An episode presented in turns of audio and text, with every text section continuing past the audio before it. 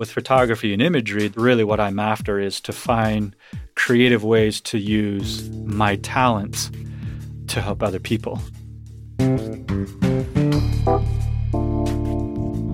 Mylo Fowler is a landscape photographer who takes pictures of his homeland, the Navajo Nation. The images he captures are stunning. They feature the rock formations, plants, and skies of the southwestern United States. For Mylo, taking pictures goes deeper than creating a piece of art.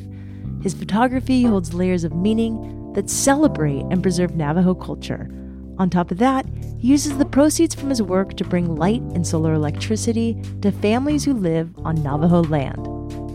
I'm Shelby Stanger, and this is Wild Ideas Worth Living. Mylo speaks Navajo, and he grew up near the Navajo Nation capital in Arizona.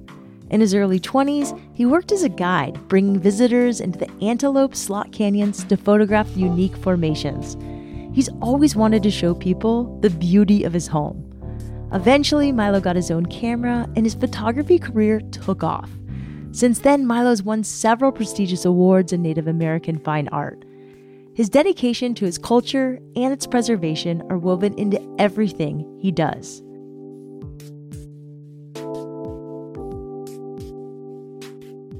Mylo Fowler, welcome to Wild Ideas Worth Living. So tell me about your background. You're Navajo, right?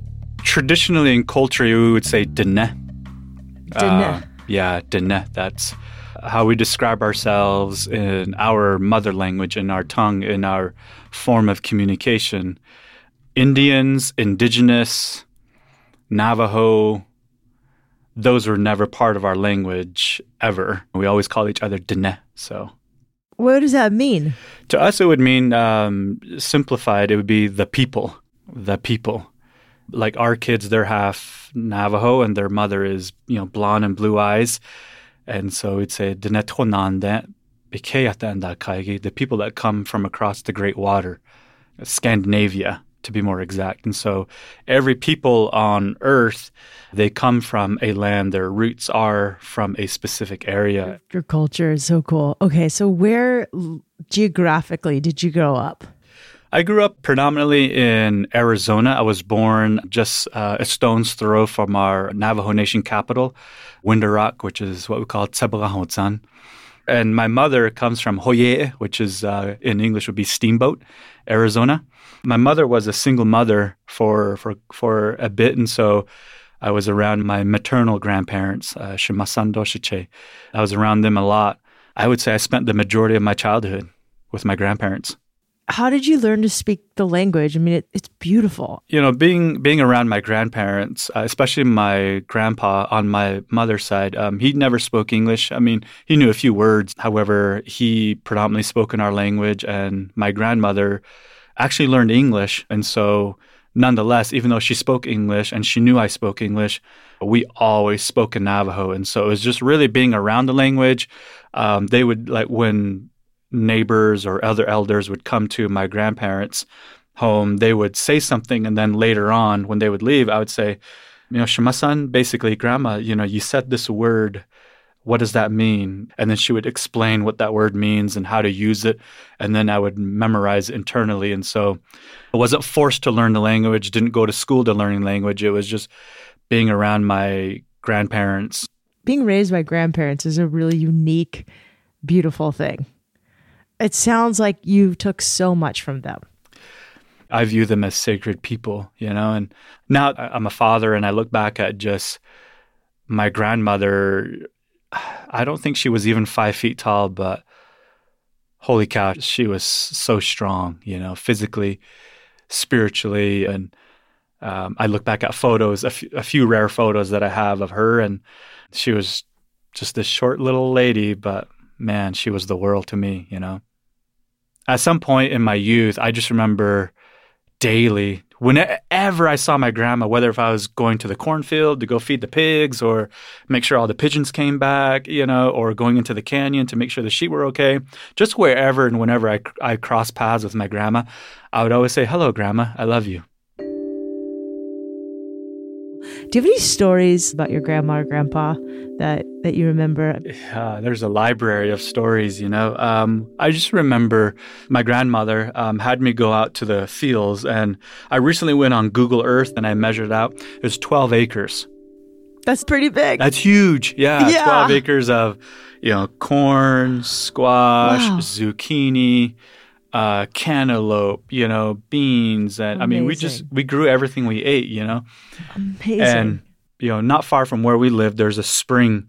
There's a natural spring that we use to get water for our family and our crops and our livestock. And community members would come and they'd knock on our door and they would ask us, you know, can we have some of your water? And my grandpa always said, you know, this is not our water. You know, he always said, this is our community's water. You know, we appreciate you coming by so we know you're going back there. And my grandma and my grandpa would see how many water barrels they had. And through that, they would say, oh, they'll probably come back out of the canyon in an hour or 20 minutes, you know.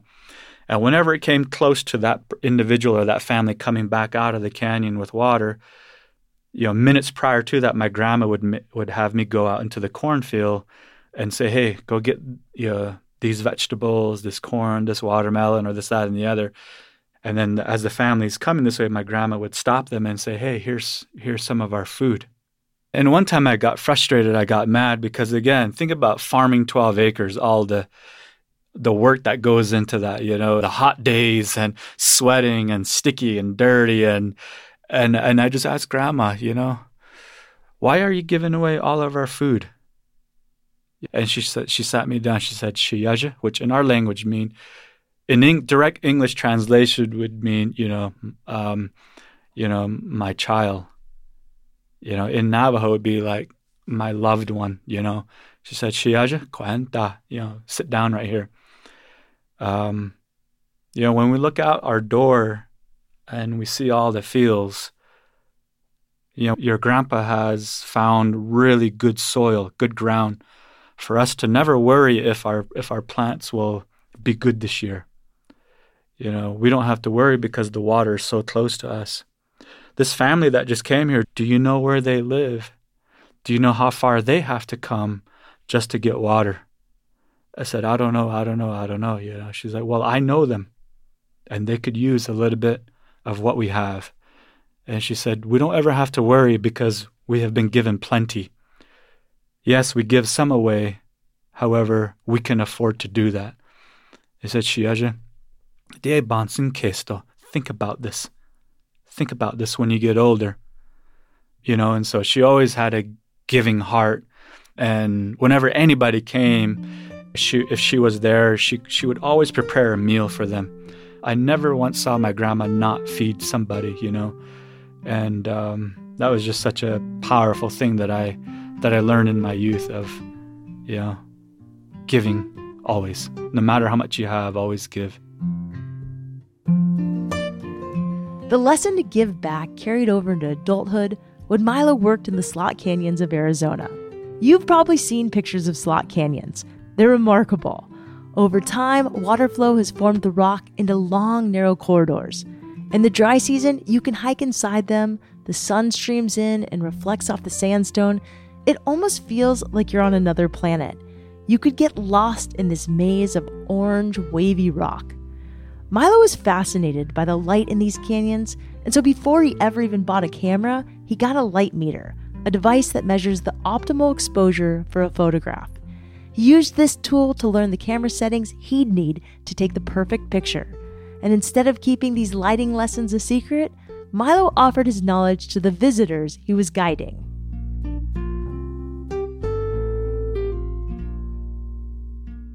How did you find your way to photography? Did you go to school for photography or were you just like, I'm just going to figure it out? My first job was being a guide into the slot canyons, which had a tremendous range of light. And so I would just spit out numbers to people. I was like, hey, based on your camera, your lens, and your ISO, I'd, you know, use this aperture, this shutter speed, and they're like, whoa, that's magic. I was like, it is. It's amazing. And then it came time to get the camera, and then my light meter broke. And I was so used to that specific light meter that they're pretty rare to find because the specific solenoid inside there is no longer made. So then I said, you know, I've taught myself a little bit about light, the math behind it. Um, I'm just going to go photograph now. But wait, you're a guide into the slot canyons? That's a pretty Yeah. cool job. It was. It it was amazing. It was very intimidating because people would come with these backpacks full of, you know, two cameras, bunch of lenses, tripods, and I was like, yeah, you know, um, the light's really good right here, and then it's going to be awesome for like the next two minutes, and then we're going to go to this other spot, and we just bounce around, you know, and said, hey, you guys do your thing. Interesting. And so, did you work for like a adventure guide company or? Yeah, yeah, that's that's what it was. It was I basically would, you know, give people a little bit of insight to our culture and the land, the area, and then uh, with the photographers, I would just set them up, say, "Hey, yeah, the light's really awesome here for like 30 seconds, and then there's another section of the canyon that's going to get really cool, and we got to go." And then at the end of those tours, I would say, "Well, how'd you guys do?" They're like, "Oh my goodness, you know, the canyon was amazing. It's one of the most beautiful places we've ever been." Like, okay, great. Like, what about your photos? What do you think about that? They're like, "Oh, it's terrible. I was shaky. It's too dark. I overexpose, underexpose." And I was like, "What on earth?" You know. And so then after that, I I got a little bit of confidence, and I said, "You know, hey, if you guys listen to me, you will probably create better photographs." than trying to tackle this on your own. Let me let me help you because I want you to go home with some amazing images about my land, our land. And after that, people were happy. They they got on TripAdvisor. They would write, and then my tips started to increase. And I was like, I like this. I really like this. People would always say, Hey, can Mylo be our guide? You know, we'd love to go with Mylo based on everybody else's reviews. And you know that that's really where my photography started was inside that slot canyon I think that's so cool that that's how you got your start. And it's in some ways you were a teacher before you were a photographer yourself. So, how did you transition to working as a photographer full time? a couple of days before my birthday, I had this vivid dream that I was that I was in, and it was all of Monument Valley. You know, I'm a landscape photographer, and I saw Monument Valley. It was clear; you could see every rock and detail, crevice, shadow, and light and clouds, and there wasn't a, a, a soul in sight. You know, and I woke up at just a little after two o'clock in the morning. I told my wife there, uh, like, I gotta go. I I have to go. So I go up there to this place, camp out, and I overlook the whole entire Monument Valley. It's just one of the most fantastic vistas. And that night we got snowed on. And in the valley, there's kids that still ride the bus and there's tours that go through there and and I didn't see any like headlights. And then around like uh you know, about seven, six thirty, seven o'clock, I made a phone call to my friend. I said, Hey, how come there's nobody in the valley? Are you guys not doing any tours today? He's like, No. They shut the entire park down because the roads are all muddy. So they're not letting anybody in for the next day or so. And he said, Where are you at? And I said, I'll show you. And so I took that photograph. And usually with the tour vehicles and what there's a lot of dust in the air, but there was no dust in sight. It's one of the most clear, specific sunrises I'd ever seen. And then I was invited to showcase my imagery at the Santa Fe Indian Market, which is like kind of the the biggest event for Native American fine art. And um, I sold that image for for quite a bit of money. And um, and I was like, okay, that that was really kind of my introduction to like you know photography as as a way to provide for myself and my family.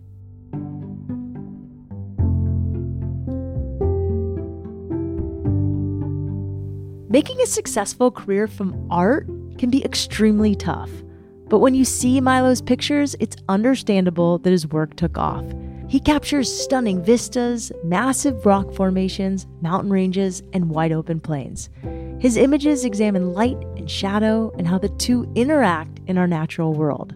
When we come back, Mylo talks about his mindset around photographing Navajo land, passing his culture on to his children, and how he's using photography to bring electricity to hundreds of families.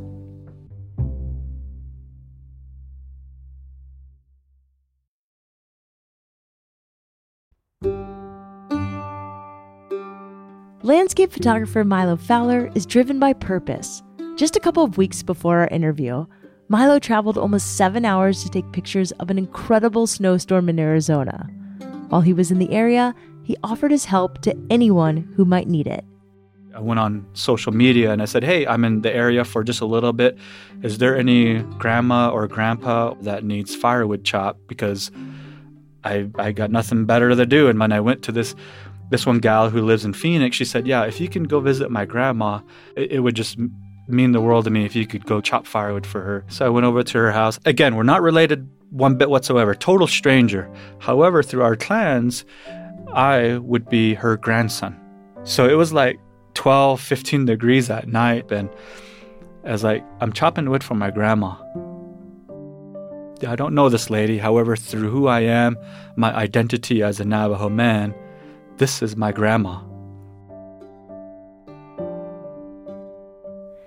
Helping his Navajo family isn't just something Mylo does in his free time.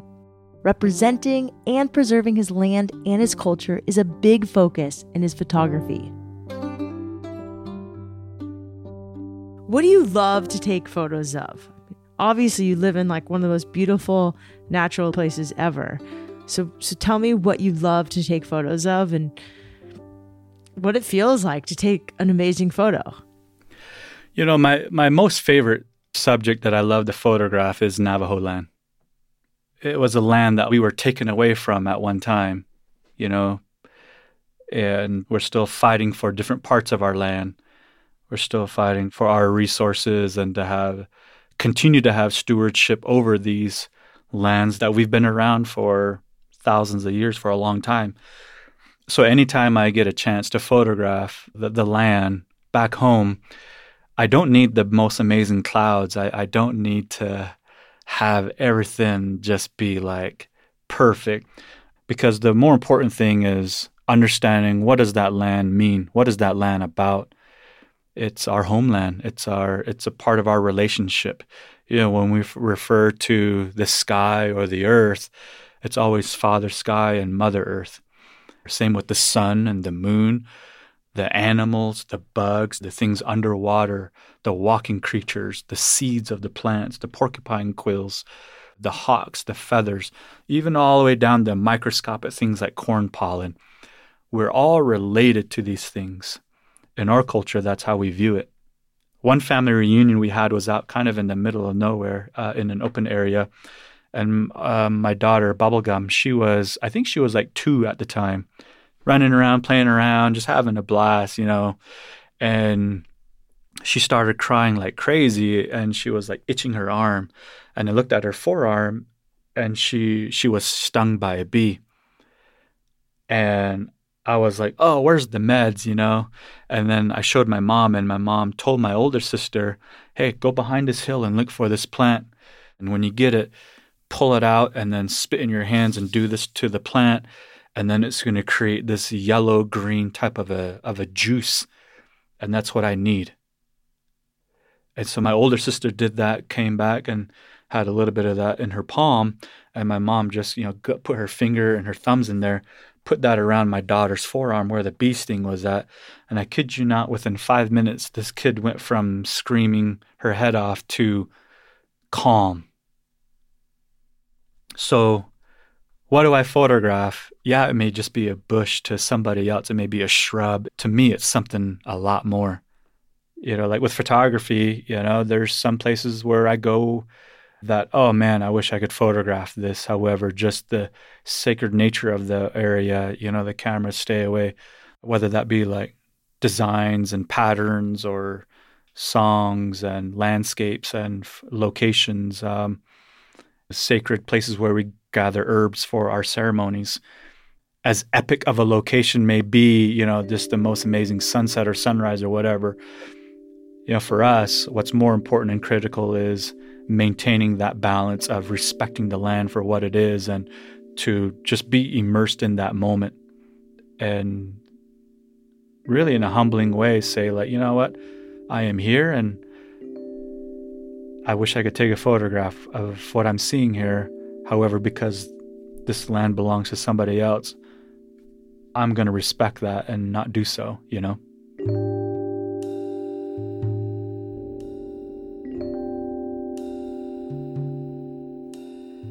For Mylo, there's much more to photography than capturing a scene. His pictures represent a rich culture, one that he's working hard to preserve.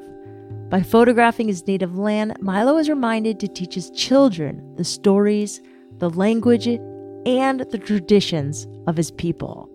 This is especially important because so much of Navajo culture has been lost to genocides and forced assimilation. Just as he was educated by his elders, Mylo does his best to instill Navajo values and knowledge in his children.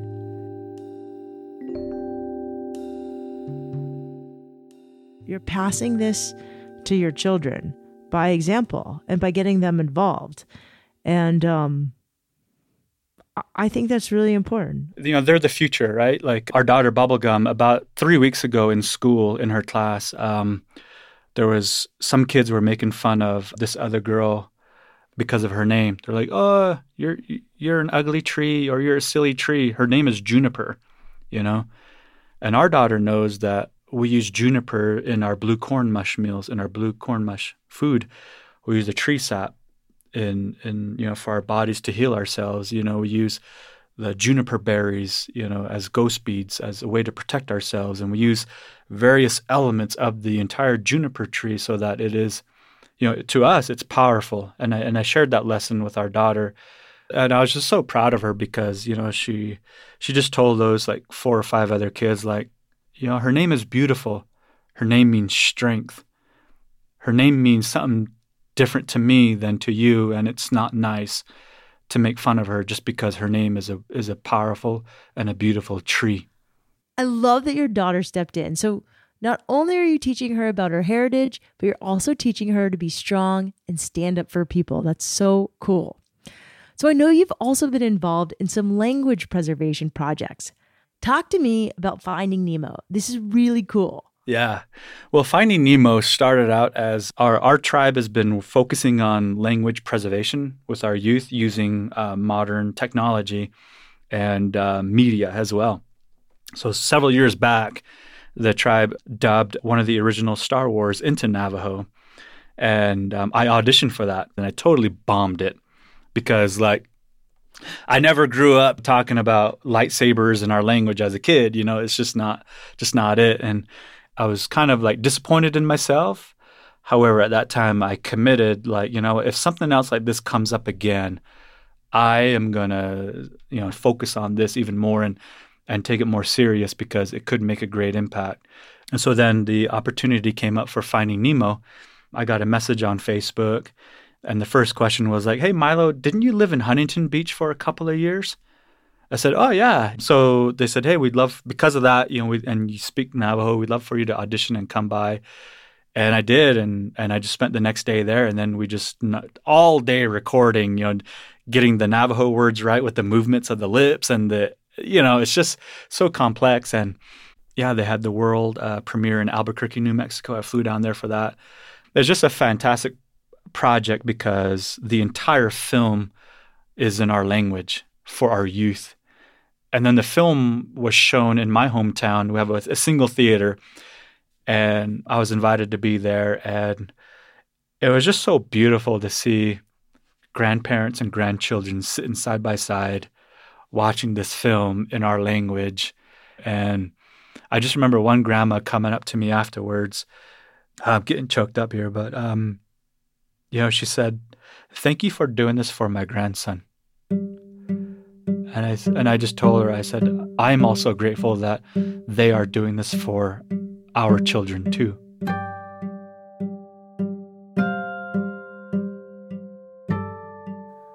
Mylo's preservation work is having a huge impact in his community. It would be pretty incredible if he was just teaching his own kids the Navajo language and traditions, but he's doing the same for so many Navajo children. Mylo shares his language, he shares his art, and he uses his photography to help people living on Navajo land. A few years ago, Mylo started working with Goal Zero, a company that designs innovative portable power stations and solar generators. Through this partnership, Mylo has been able to help bring electricity to families on the reservation.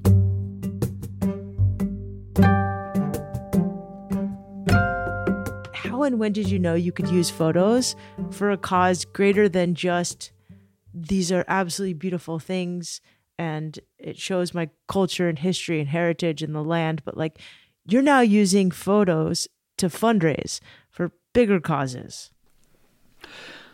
Um, you know the the the very first photograph that I sold, it was a six foot print, and I sold that for eight thousand dollars.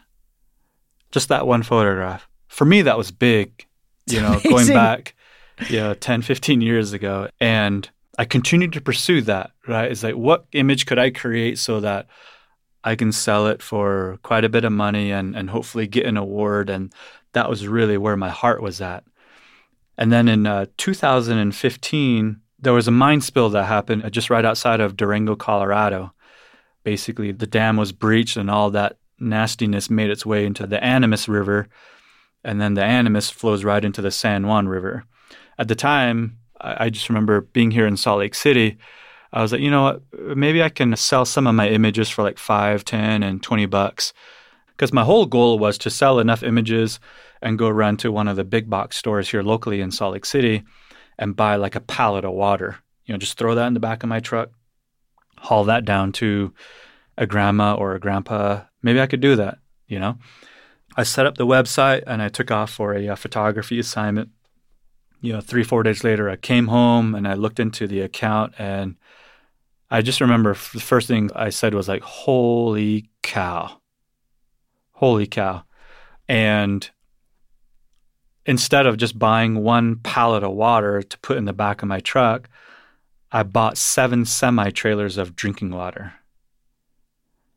And at that point, I I just remember feeling happier, like this was worthwhile, like this is what it's about, you know? And so since then, I would sell my images and then just put a little bit of money aside and work with Goal Zero. I, I would say, hey, look, like this is for this grandma that lives out all the way over here by Shiprock, New Mexico, and she's raising her two grandkids, and they've got you know some medical issues, and you know th- a little bit of light, a little bit of power could could probably help them. Goal Zero, they would go down like once a year with their staff, and then over a weekend find ways to power homes and I would, you know, lead that or coordinate that. And so so now our, our project's really based around powering homes so that kids can recharge like their Chromebooks or cell phones or hotspots. And in addition to that, have light. The youth are the future. So today we've powered over 500 homes.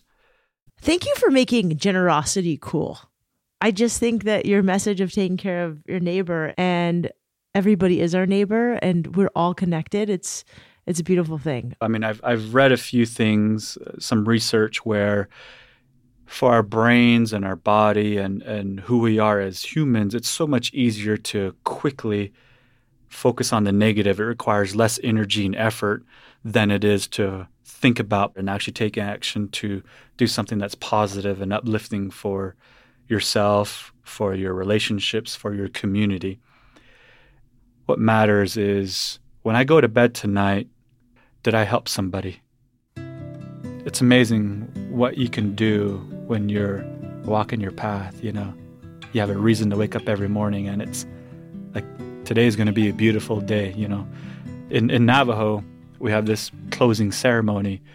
May I walk with beauty with things in front of me, with things behind me, below me, above me, and all around me.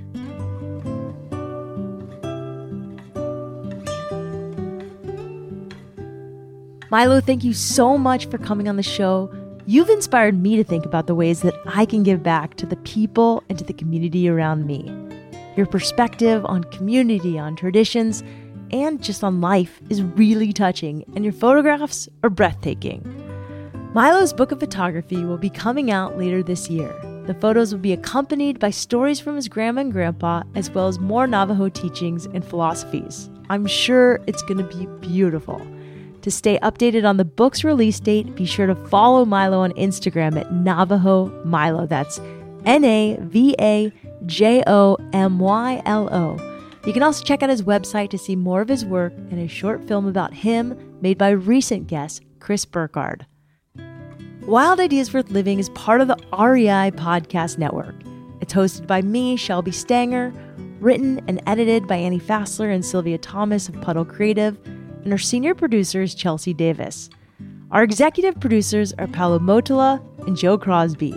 As always, we love it when you follow the show, rate it, and review it wherever you listen. And remember, some of the best adventures happen when you follow your wildest ideas.